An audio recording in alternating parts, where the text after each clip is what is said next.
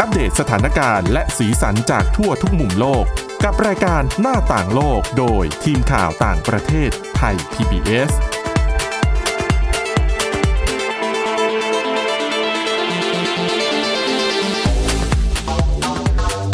สวัสดีครับ ตอนรับคุณผู้ฟังสู่รายการหน้าต่างโลกกับทีมข่าวต่างประเทศไทย PBS นะครับ วันนี้อยู่กับคุณกรีนจิรวัตรมาสุขและผมก้าวพงศธรสุขพงศ์ครับ ครับผม สวัสดีครับ วันนี้มีหลากหลายประเด็นมาเล่าให้คุณผู้ฟังได้ฟังกันนะครับ ทั้งควันหลงจากการเลือกตั้งสมาชิกสภานิติบัญญัติในฮ่องกง เรื่องของสหรัฐที่เปิดร้านขายกัญชาในโลกเสมือนแล้วก็เรื่องการพบปัญหาการล่วงละเมิด ทางเพศด้วยใช่ไหมคุณกครัรีบนแต่ว่ามันเป็นปัญหาที่ไม่ได้เกิดขึ้นในโลกจริงนะครับแต่เกิดขึ้นในโลกเสมือนอืมอ่าแล้วก็เรื่องของบาทหลวงอิตาลีที่ขอโทษเด็กๆ หลังจากกล่าวว่าซานตาคลอสไม่มีอยู่จริงครับอืมนะครับผมมาเริ่มกันที่เรื่องแรกเลยดีกว่า ตอนนี้ไม่ว่าจะไปทางสื่อโซเชียลมีเดียไหนเนี่ย ก็จะพบเห็นกับคำว่า Metaverse นะฮะ Metaverse นะฮะ ทีนี้ปุ๊บมันก็มีคนผุดไอเดียนะฮะ ขาย สินค้าในโลกเสมือนนะครับ ก็คือสินค้าที่ที่ขายกันก็คือกัญชานะครับอ่าต้องบอกก่อนว่าเรื่องเนี้ยมันเกิดขึ้นอยู่ในประเทศสหรัฐอเมริกานะครับ เป็นการเปิดร้านขายกัญชาในโลกเสมือน พร้อมส่งสินค้าให้ลูกค้าจริง ต้องบอกว่าที่อเมริกาเนี่ยหลายรัฐเนาะยังไม่ครบทุกรัฐปะอืมที่ไม่ที่ไม่ครบที่ยังไม่ทุกรัฐเปิดกันอ่าครับกัญชาเสรีนะฮะ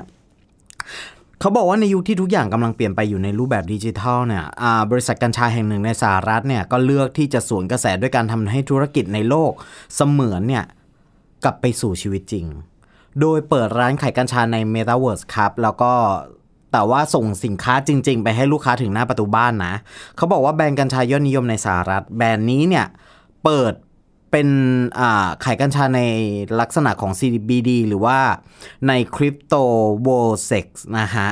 Voxels นะฮะ ตลาดขายที่ดินเสมือนจริงบนล็อกบล็อกเซนของ e t h e r e u m นะฮะ โดยที่บริษัทนี้เนี่ยเป็นเหมือนกับอีกหลาย ๆ แบรนด์ที่จะต้องใช้ Metaverse เนี่ยเป็นพื้นที่ในการสร้างประสบการณ์ช้อปปิ้ง ก็คือคุณสามารถใส่แว่น VR แล้วก็ไปเลือกซื้อเอ่อไปเลือกซื้อสินค้าได้เลย โดยสินค้าก็จะถูกส่งไปที่บ้าน ทางอ่าประธานของบริษัทนี้บอกว่า บริษัทมองเห็นศักยภาพของโลกของโลกเทคโนโลยีเสมือนจริง ไม่ว่าจะเป็นทั้ง VR หรือว่า AR เนี่ยแล้วก็เห็นโอกาสในการเปลี่ยนเกมการซื้อสินค้าเนี่ยในอนาคตเนี่ยให้กลายเป็นการซื้อในโลกออนไลน์อืมที่เป็นโลกเสมือนครับแล้วก็ได้รับสินค้าจริงในโลกของชีวิตจริง มันเป็นเรื่องของการส่งสินค้าด้วยนะฮะ ระหว่างระหว่างผู้ขายกับผู้ซื้ออตัวประธานบริษัทก็บอกว่ารู้สึกดีใจที่บริษัทของตัวเองเนี่ยเป็นบริษัทแรก ๆ ที่ใช้พื้นที่นี้ ในลักษณะอาชีพแบบนี้ มาเป็นช่องทางในการสื่อสาร กับลูกค้ามอบประสบการณ์แบบใหม่ ให้กับลูกค้า แล้วก็แน่นอนครับผลตอบรับก็ก็ดีมากๆนะครับผม โลกเสมือนจริงอของ อันนี้เนี่ยเขาเปิดเป็นเมืองหลักชื่อ Origin City โดยมีคอร์ปอเรชันเป็นเหมือนพระเจ้าที่จะเป็นเจ้าของถนนทุกสายในเมืองแต่ว่าถ้าเกิดว่าคุณเจ้าของสินค้าแบรนด์ต่างๆเนี่ยยอมจ่ายเงินที่มากพอ ก็จะได้เป็นเจ้าของที่ดิน แล้วก็ถ้าเกิดว่าลูกค้ายอมจ่ายเงินที่ในลักษณะเหมือนการเทรดเงินอัตราค่าแลกเปลี่ยนเงินเนี่ยในระดับที่มันพอเหมาะพอควรเนี่ยก็จะสามารถซื้อขายกันได้ ในโลกของออนไลน์นะฮะมาดูข่าวดีกันแล้วเนี่ย เมื่อกี้ฟังข่าวดีไปแล้วเนี่ย เราก็ไปกันอีกที่เรื่องหนึ่งเป็นเรื่องเกี่ยวกับ Metaverse เหมือนกันนะฮะเขาบอกว่าผู้ใช้งาน Metaverse ของ Meta หรือว่าบริษัท Facebook เก่าของของของมาร์กเนี่ย เปิดเผยว่ามีคนเริ่มเจอปัญหาการล่วงละเมิดทางเพศในโลกเสมือนแล้วนะฮะ เรื่องนี้เป็นเรื่องที่น่าสนใจเพราะว่า ใครจะไปรู้ว่าในโลกในโลกออนไลน์อะ นะก็ยังมีเรื่องของการล่วงละเมิดทางเพศกันอยู่นะฮะเขาบอกว่าในโลกนี้ไม่มีใครควรถูกล่วงละเมิดทางเพศฮะแม้แต่ว่าในโลกของ Metaverse เองก็ไม่ควรที่จะถูกล่วงละเมิดทางเพศ มีผู้ใช้งาน Horizon World นะฮะแพลตฟอร์มจักรวาลนลมิตของ Meta เนี่ยเปิดเผยว่าเริ่มมีการล่วงละเมิดทางเพศไปจนถึงทำร้ายร่างกายกันในโลก Metaverse แล้วนะฮะ บริษัท Meta เพิ่งเปิดตัว VR Horizon World นะฮะ เป็นครั้งแรกเมื่อวันที่ 9 ธันวาคมที่ผ่านมา โดยหลังจากเปิดตัวเนี่ยอ่าเว็บข่าวเทคโนโลยีจากสหรัฐก็รายงานว่า มีผู้โพสต์ข้อความลงในกลุ่ม Horizon World of Official ของ Facebook ว่ามีการล่วงละเมิดทางเพศใน Metaverse ซึ่งการใช้งานบน VR ยิ่งทำให้สถานการณ์เหล่านี้รุนแรงยิ่งขึ้น โดยผู้ใช้คนดังกล่าวเล่าว่าเขาไม่ได้พยายามจะทำเรื่องนี้ให้มันกลายเป็นประเด็นนะ แต่สังเกตว่า ยังมีผู้ใช้ Metaverse คนอื่นๆ สนับสนุนพฤติกรรมแบบนี้อีกด้วย ฟังชัดๆตรงนี้ว่า ผู้ใช้คนอื่นสนับสนุนให้เกิดพฤติกรรมแบบนี้ คอลัมนิสต์ของสำนักข่าวบลูมเบิร์กเองก็เปิดเผยว่าเธอไม่ประทับใจนะฮะ กับประสบการณ์การใช้ VR ของ Meta ฮะ ผู้ที่เล่าเนี่ยเขาบอกว่าทันทีที่เธอปรากฏตัวอยู่ใน Horizon World เนี่ยก็มีกลุ่มอวตารผู้ชายเข้ามาล้อมรอบเธอ แล้วก็ถ่ายรูปเธอเต็มไปหมดครับเขาเล่าว่าพวกเขาค่อยๆ เข้ามาทีละคนแล้วเริ่มส่งรูปถ่ายมาให้ฉัน ซึ่งมันเป็นประสบการณ์ที่มันน่าอึดอัด แล้วก็ยังบอกอีกว่าเธอสังเกตว่าระหว่างที่เธอกำลังสนทนากับผู้ใช้รายอื่นเนี่ยก็มีกลุ่มเด็กที่คอยส่งเสียงเข้ามารบกวนตลอดเวลา แม้ว่าระเบียบของแพลตฟอร์ม VR ในสหรัฐเนี่ยจะกำหนดผู้ใช้ว่าอายุจะต้องเกิน 18 ปีขึ้นไป แต่ว่าในความเป็นจริงมันควบคุมยากไงคุณอืมหลังจากมีกระแสข่าวนี้ออกมาครับอา รองประธาน Meta ก็ได้ออกมาชี้แจงว่ามันเป็นเรื่องเคราะห์ร้ายมาก ๆ ที่ต้องเจอกับเรื่องแบบนี้ แต่การที่ได้รับ feedback กลับมาก็ถือว่าเป็นเรื่องดี เพราะว่าจะได้มีการปรับปรุงแพลตฟอร์ม โดยเฉพาะอย่างยิ่งฟีเจอร์ safe zone ให้ใช้งานได้ง่ายขึ้นแล้วก็มีประสิทธิภาพมากขึ้น รองประธาน Meta เนี่ยก็ยังแนะนำอีกว่าผู้ใช้สามารถเปิดฟีเจอร์ safe zone เพื่อสร้างฟองอากาศรอบผู้ใช้ และทำให้ผู้ใช้คนอื่นไม่สามารถเข้ามาใกล้เกินไปหากไม่ได้รับอนุญาต อย่างไรก็ตามในแง่ของภาพรวมการใช้ VR มันยังเป็นเรื่องยากที่จะรักษาความเป็นส่วนตัวได้ร้อยเปอร์เซ็นมันเป็นการถอดจำลองรูปแบบของ Facebook แหละ อืมเพียงแค่ทำให้มันเป็นรูปร่างมากขึ้น อย่าง Facebook เนี่ย ตอนนี้มันก็มีระบบบล็อก ยังมีระบบอะไรอย่างนี้ใช่ไหมที่สามารถเซิร์ชชื่อนั้นแล้วก็บล็อกไปอะไรอย่างเงี้ยอ่า การล่วงละเมิดอ่าการล่วงละเมิดทางเพศนั้นนะฮะไม่ใช่สิ่งที่รับได้ในสังคมนะฮะรองศาสตราจารย์มหาวิทยาลัยแห่งรัฐ โอไฮโอกล่าวว่าผู้คนควรระลึกไว้เสมอว่าการล่วงละเมิดทางเพศ ไม่ใช่แค่เรื่องทางกายภาพ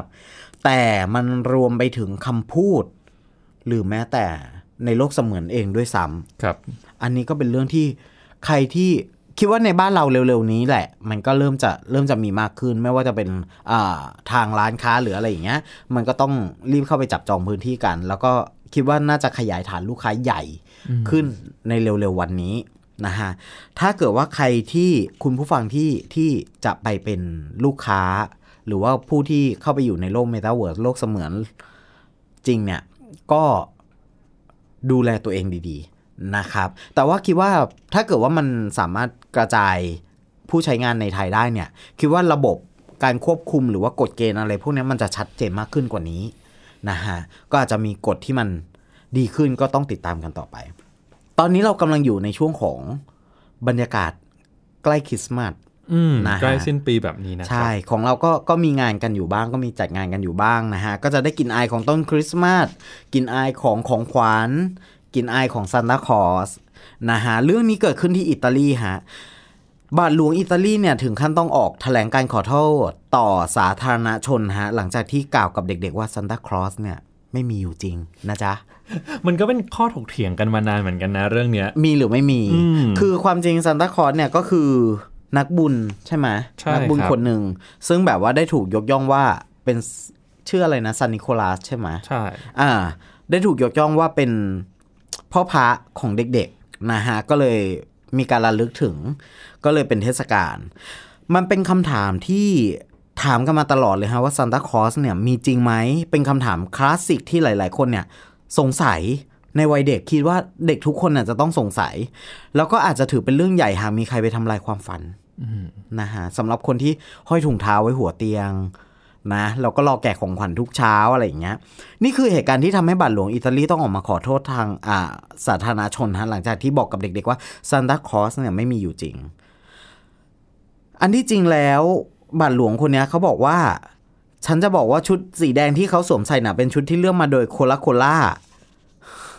คคาโคล่าซึ่งเป็นการโฆษณาเท่านั้นอ่านนะฮะคำกล่าว อันนี้เป็นคำกล่าวของบาทหลวง นิกายคำมันอ่าโรมันคาทอลิกในแคว้นซิลิซิชิลี ประเทศอิตาลีฮะครับสื่ออิตาลีรายงานว่าคำกล่าวนี้เกิดขึ้นในระหว่างการจัดงานเฉลิมฉลองถึงนักบุญนิโคลัสอ่าผู้เป็นแรงบันดาลใจให้เกิดซานตาคลอสและเป็นที่รู้จักกันอย่างแพร่หลายในว่า เป็นนักบุญที่มักมอบของขวัญให้แก่คนยากไร้ โดยบาทหลวงตั้งใจจะเน้นย้ำให้เด็กๆ เห็นความสำคัญที่แท้จริงของคริสต์มาสนะฮะ แต่คำกล่าวนั้นกลับกลายเป็นกระแสไวรัลนะฮะ หลังจากที่ผู้ปกครองจำนวนมากไม่พอใจที่บาทหลวงเนี่ยทำให้เด็กๆฝันสลาย สังคมณฑลโนโตของคริสตจักรโรมันคาทอลิกในชิชิลีเนี่ย จึงต้องโพสต์คำขอโทษบนหน้าเพจ Facebook ว่าประการแรกในนามของหัวหน้าบาทหลวง ข้าพเจ้าขอแสดงความเสียใจต่อคำกล่าวนี้ ที่ทำให้เด็กๆผิดหวัง และต้องการชี้แจงว่านี่ไม่ใช่ความตั้งใจของบาทหลวงสตาร์กลีโอก็คือชื่อของบาทหลวงผู้กล่าวนะฮะแถลงการระบุว่าความตั้งใจของบาทหลวงคือ การให้เด็กๆ ได้ไต่ตรอง ถึงความหมายที่แท้จริงของคริสต์มาสและฟื้นความหมายประเพณีอันงดงาม ซึ่งในเวลานี้ถูกทำให้กลายเป็นการค้า แล้วก็ถูกลดทอนความเป็นคริสเตียนลงอืมแล้วก็เมื่อวันศุกร์ที่ผ่านมาฮะบาทหลวง ท่านนี้เนี่ยก็ได้เผยแพร่แถลงการณ์อีกครั้งลงในหนังสือพิมพ์ท้องถิ่นว่า เขาไม่ได้บอกว่าซานตาคลอสไม่มีจริง แต่ข้อเท็จจริงปรากฏออกมาแล้วว่าคริสต์มาสไม่ได้เป็นของชาวคริสต์อีกต่อไป บรรยากาศคริสต์มาสที่ประดับประดาไปด้วยแสงไฟและการช้อปปิ้ง ได้เข้ามาแทนที่คริสต์มาสเออจริงนะ ใช่ไม่มันกลายเป็นเทศกาลแห่งการซื้อของ ช้อปปิ้งเซลล์เนอะเออไม่เพราะว่าจริงๆช่วงช่วงเวลาแบบนี้เวลาไปห้าง คนก็จะซื้อของกันเยอะมากนะคใช่แล้วเอาจริงซานตาคลอสเอ่อคุณลุงใจดีอืมใส่ชุดแดงกลายเป็นของ decorate งานอ่าแล้วก็ต้นคริสต์มาสและไฟ งานคริสต์มาสที่เราคิดกันคือไปถ่ายรูปกับต้นคริสต์มาส ใช่อะใช่ไหมถ้าถ้าสมมุติในในโรงเรียนบางแห่งที่เป็นโรงเรียนคาทอลิกเนี่ยก็จะมีเป็นซุ้มเป็นถ้ำเนาะให้ถ่ายรูปกันอะไรแบบนี้ ก็เด็กๆก็จะไปแต่งถ้ำแต่ว่าตอนนี้พอพอโตขึ้นมาเป็นผู้ใหญ่กลายเป็นว่าเราก็จะลืม moment นั้นไปละ ใช่ มันคือเออ momentวันครอบครัววันที่ครับครอบครัวสามารถอยู่กันพร้อมหน้าพร้อมตาแล้วก็ทานข้าวกันใช่ไหมเราก็มีแกะของขวัญของเด็กตอนเช้า ก็เป็นของขวัญเล็กๆน้อยๆไม่ได้มีอะไรมากมาย แต่ตอนนี้กลายเป็นว่า เป็นเทศกาลแห่งการจับจ่ายช้อปปิ้งใช่นะฮะเขายังบอกต่ออีกว่าหลาย ๆ คนเนี่ยเห็นด้วยกับการให้ความสำคัญกับความหมายของคริสต์มาสแบบคาทอลิกอย่างที่บาทหลวงทำนะ แต่อีกส่วนหนึ่งเนี่ยก็มีคนมองว่าการกระทำของบาทหลวงเป็นการเข้าไปยุ่งเกี่ยวกับการเฉลิมฉลองของครอบครัวมากเกินไป แล้วก็ยังเหมือนเป็นการบดขยี้จิตวิญญาณของเด็ก ๆ ซึ่งในช่วงปีที่ผ่านมาเนี่ย พวกเขาได้รับผลกระทบจากโรคระบาดมามากพอแล้วก็ไม่อยากให้แบบ มีอะไรไปกระทบกระเทือนจิตใจกับเด็ก ๆ อีกทั้งๆที่ บ้านเมืองก็ถูกปิด ตัวเองไปโรงเรียนไม่ได้ อึดอัด กิจกรรมพวกนี้ก็ไม่ได้ถูกจัดมาหลายปีแล้วนะฮะ ปีนี้พอกำลังจะมีงานขึ้นมาก็มีโอมิคอนเข้ามาอีก เพราะฉะนั้นเนี่ย การมาบอกอย่างเงี้ย เด็กๆที่เฝ้ารองานวันคริสต์มาสที่ตัวเองจะได้แบบ เห็นต้นคริสต์มาส เห็นแสง เห็นไฟ แล้วก็ได้แกะของขวัญเนี่ย มันถูกทำลายไป เพราะว่าซันตาคลอสไม่มีจริง ก็ก็มองได้สองมุมอะนะครับ เข้าใจทั้งสองฝ่ายเหมือนกันครับผมเอาละครับเดี๋ยวช่วงที่ 2 เดี๋ยวชวนคุยกันเรื่องของการเมืองในฮ่องกงสักหน่อยนะครับ เมื่อวันอาทิตย์ที่ผ่านมามีการเลือกตั้ง ซึ่งได้ชื่อว่าเป็นการเลือกตั้งสำหรับคนรักชาติทำไมถึงเป็นแบบนั้นเดี๋ยวกลับมาช่วงหน้าคุยกันครับ หน้าต่างโลกโดยทีมข่าวต่างประเทศไทย PBS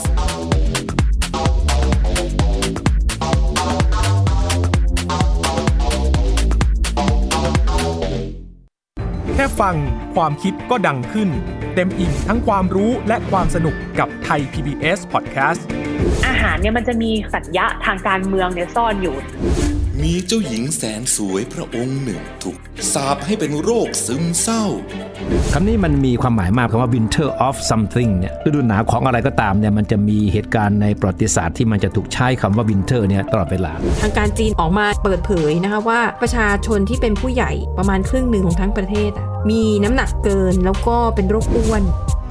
ตอบโจทย์ทุกไลฟ์สไตล์ตั้งแต่มีโควิดเนี่ย Apple สร้างสรรค์ฟีเจอร์เพื่อให้มันสอดคล้องกับโควิดเลย ผมจะนำมาเล่าใน EP นี้เนี่ย คือเกี่ยวกับค่ายกักกันเอาชวิตซ์ในประเทศโปแลนด์ ฟังได้ทุกที่ทุกเวลาทุกช่องทาง ค้นหาคำว่าไทย PBS Podcast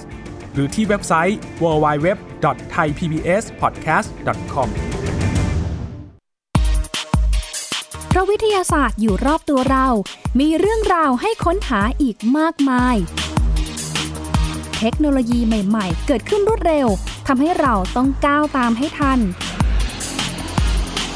อัปเดตเรื่องราวทางวิทยาศาสตร์ เทคโนโลยี และนวัตกรรมที่จะทำให้คุณทันโลก กับรายการ s c i e n t e c h ทุกวันจันทร์ถึงวันศุกร์ทางไทย PBS Radio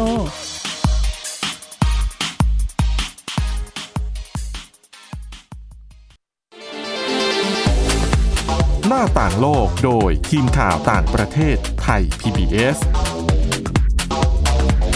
ลับมาสู่ช่วงที่ 2 ของรายการหน้าต่างโลกนะครับ มีคำถามเกิดขึ้นมากมาย เมื่อวันอาทิตย์ที่ผ่านมาเป็นวันเลือกตั้งสภานิติบัญญัติฮ่องกงนะครับ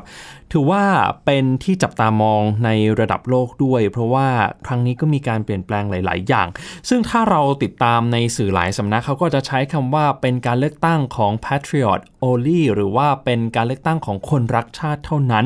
ทำไมถึงเป็นแบบนั้นและทำไมถึงเป็นที่วิพากษ์วิจารณ์ วันนี้มาทำความเข้าใจไปพร้อม ๆ กันนะครับคือต้องอธิบายคุณผู้ฟังแบบนี้ว่าการเลือกตั้งสภานิติบัญญัติฮ่องกงเมื่อวันอาทิตย์ที่ผ่านมาเนี่ยเกิดขึ้นท่ามกลางการจำกัดเสรีภาพอย่างเข้มงวดของพรรคคอมมิวนิสต์จีนนะครับ และผลการนับคะแนนก็ปรากฏว่าผู้สมัครจากพรรคที่สนับสนุนรัฐบาลจีนกวาดที่นั่งไปได้เกือบทั้งหมดเหมือนกัน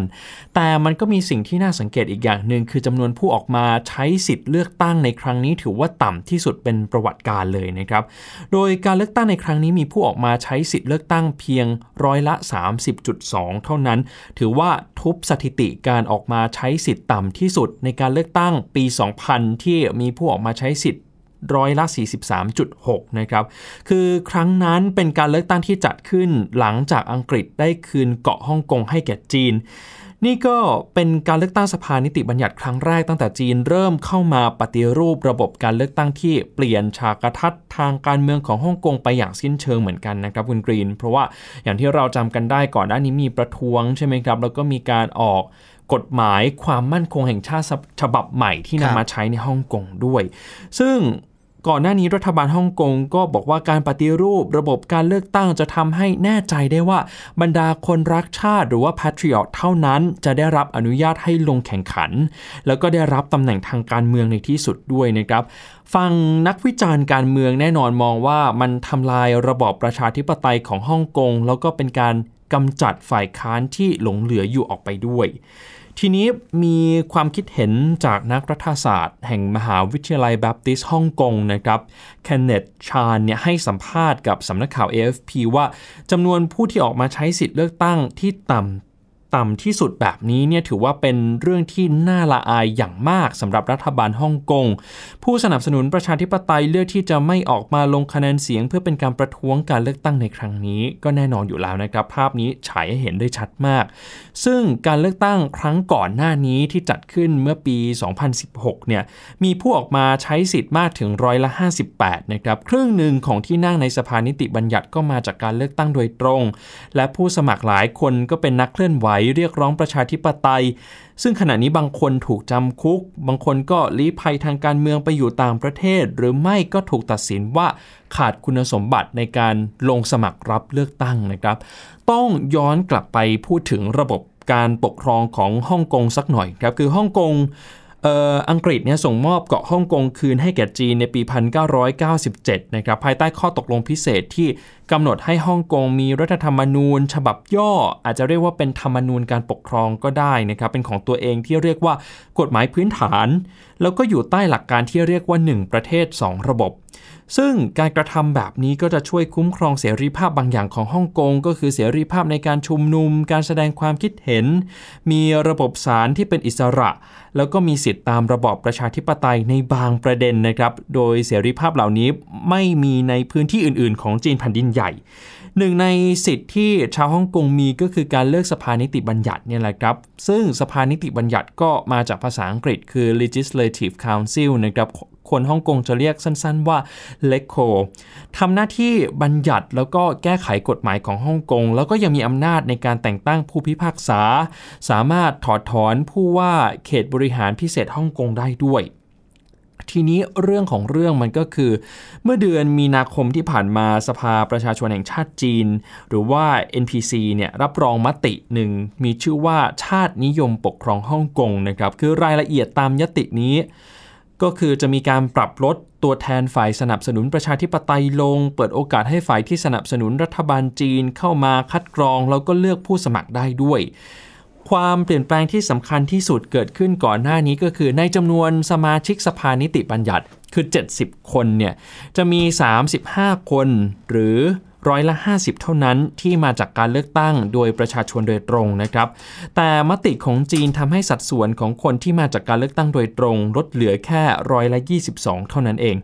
ผู้ลงสมัครทุกคนก็ต้องถูกตรวจสอบโดยคณะกรรมการอย่างเข้มงวดนะครับทำให้สามารถ กำจัดผู้สมัครที่มีทัศนคติต่อต้านจีนออกไปได้ง่ายขึ้นด้วย นอกจากนี้ก็ยังมีการให้อำนาจคณะกรรมการการเลือกตั้งมากขึ้น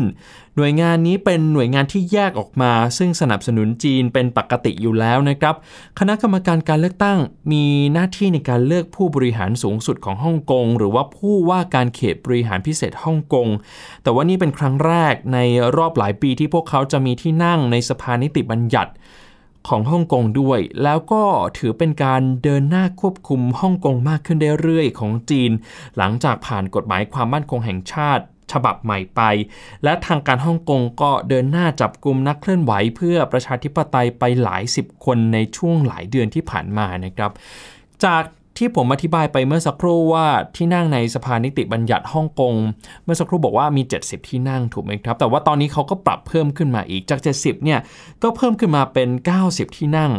ซึ่งใน 90 ที่นั่งนี้จะมี 20 ที่นั่งเท่านั้นที่ชาวฮ่องกงสามารถเลือกตั้งได้โดยตรงก็คือ อาจจะเลือกคนที่เป็นฝ่ายประชาธิปไตยเข้ามา หรือว่าคนที่เป็นฝ่ายสนับสนุนจีนเข้ามาก็ได้นะครับส่วนอีก 40 ที่นั่งตรงนี้จะเป็นของคณะกรรมการการเลือกตั้งและส่วนที่เหลืออีก 30 ที่นั่งก็จะมาจากกลุ่มที่เป็นตัวแทนผลประโยชน์ เช่น อาจจะเป็นกลุ่มธุรกิจ ธนาคาร การค้าภาคส่วนต่างๆ ที่มีท่าทีสนับสนุนรัฐบาลจีน คือถ้าเรามองในภาพรวมแบบนี้ ยังไงก็ตามทางรัฐบาลจีนเองก็น่าจะได้เปรียบนะครับ เพราะว่าตัวเองก็มีอยู่ในมือแล้วอออย่างน้อยๆเนี่ย70ที่นั่งที่การันตีได้ว่าน่าจะสนับสนุนรัฐบาลจีนอย่างแน่นอนนะครับ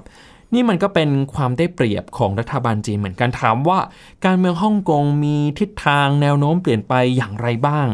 ผู้วิพากษ์วิจารณ์มองว่ากระบวนการแล้วก็สถาบันด้านประชาธิปไตยของฮ่องกงตอนนี้กำลังถูกบั่นทอนนะครับบางคนบอกว่าถึงขั้นถูกทำลายเลยก็ว่าได้ แล้วก็ชี้ให้เห็นว่าผู้ลงสมัครที่สนับสนุนประชาธิปไตย ก็มักจะถูกกีดกันจากการเลือกตั้งมากขึ้นด้วย ผู้สมัครหลายคนหรือ รวมถึงโจโฉว่องนักเคลื่อนไหวชื่อดังที่เรารู้จักกันดี ซึ่งก็ถูกจำคุกอยู่เนี่ยถูกตัดสิทธิ์ในการลงสมัคร เพราะถูกมองว่าสนับสนุนให้ฮ่องกง ได้รับเอกราช หรือว่าต่อต้านกฎหมายความมั่นคงแห่งชาติของจีนด้วยนะครับ ส่วนนักเคลื่อนไหวต่อต้านคนอื่นๆ ก็ถ้าไม่ลาออกไปก็ลี้ภัยทางการเมืองไปแล้ว เพราะฉะนั้นการเลือกตั้งในปีนี้มีผู้สมัครที่ถือได้ว่าสนับสนุนประชาธิปไตย แค่ 3 คนเท่านั้นเองคุณกรีน ครับผม ซึ่งมัน เห็นชัดๆอยู่แล้วนะครับ ว่าใครเป็นฝ่ายได้เปรียบ มันก็แตกต่างจากการเลือกตั้งครั้งที่แล้ว เป็นอย่างมากที่ฝ่ายประชาธิปไตยชนะการเลือกตั้งถึง 29 ที่นั่งด้วยกัน อันนี้มันเป็นพลวัตทางการเมืองที่เกิดขึ้นในฮ่องกงเหมือนกันนะครับ แต่ถ้าไปถามจีนเนี่ยทางจีนเขาก็ออกมาแถลงบอกว่าสาเหตุที่จำนวนคนไปใช้สิทธิ์เลือกตั้งปีนี้น้อยมากเนี่ยเป็นเพราะสถานการณ์การระบาดของโควิด -19 ด้วยนะครับก็เลยทำให้คนออกไปน้อย แต่ทั้งนี้ทั้งนั้นตัวเลขน่าจะลดลงอย่างมีนัยสำคัญแบบนี้ก็น่าจะชี้ให้เห็นถึงอะไรบางอย่างที่เกิดขึ้น ในทางการเมืองของฮ่องกงเหมือนกัน ว่าจะมีคนที่ไม่เห็นด้วยกับการที่จีนบังคับใช้กฎหมายแบบนี้หรือเปล่านะครับว่าเป็นคำถามตัวโตๆเหมือนกัน แล้วก็น่าจับตามองถึงสถานการณ์ประชาธิปไตยในฮ่องกงนับจากนี้ว่ามันจะมีการเปลี่ยนแปลงไปในรูปแบบไหน แต่ว่าตั้งแต่ปีที่แล้วเนี่ยเราก็จะเห็นว่าจีนได้คลืบคลานเข้ามาครอบงำฮ่องกงมากขึ้นเรื่อยๆ อย่างมากทีเดียวนะครับ เพราะฉะนั้นก็โอกาสที่เราอาจจะเห็นประชาธิปไตยในฮ่องกงเนี่ยมันก็คงน้อยเต็มทีถ้าพูดกันอย่างจริง ๆ จัง ๆ ในตอนนี้นะครับที่เราเห็นด้วยตาของเราเนี่ยเพราะฉะนั้น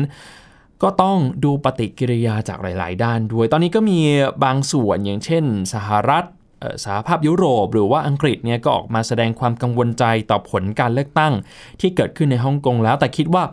การแสดงความกังวลใจก็คงจะเป็นเพียงแค่การแสดงความคิดเห็นเท่านั้นนะครับคงไม่สามารถเข้าไปเปลี่ยนแปลงอะไรได้ครับผมในเวลานี้ที่จีนเข้ามามีอำนาจมากในฮ่องกงผ่านการเอ่อออกกฎหมายต่างๆนะครับ อะนี่ก็เป็นเรื่องราวที่นำมาฝากกันในวันนี้นะครับก่อนจากกันไปครับคุณผู้ฟังสามารถกลับไปติดตามฟังย้อนหลังได้ ในประเด็นที่ทีมข่าวต่างประเทศนำมาเสนอนะครับในพอดแคสต์ก็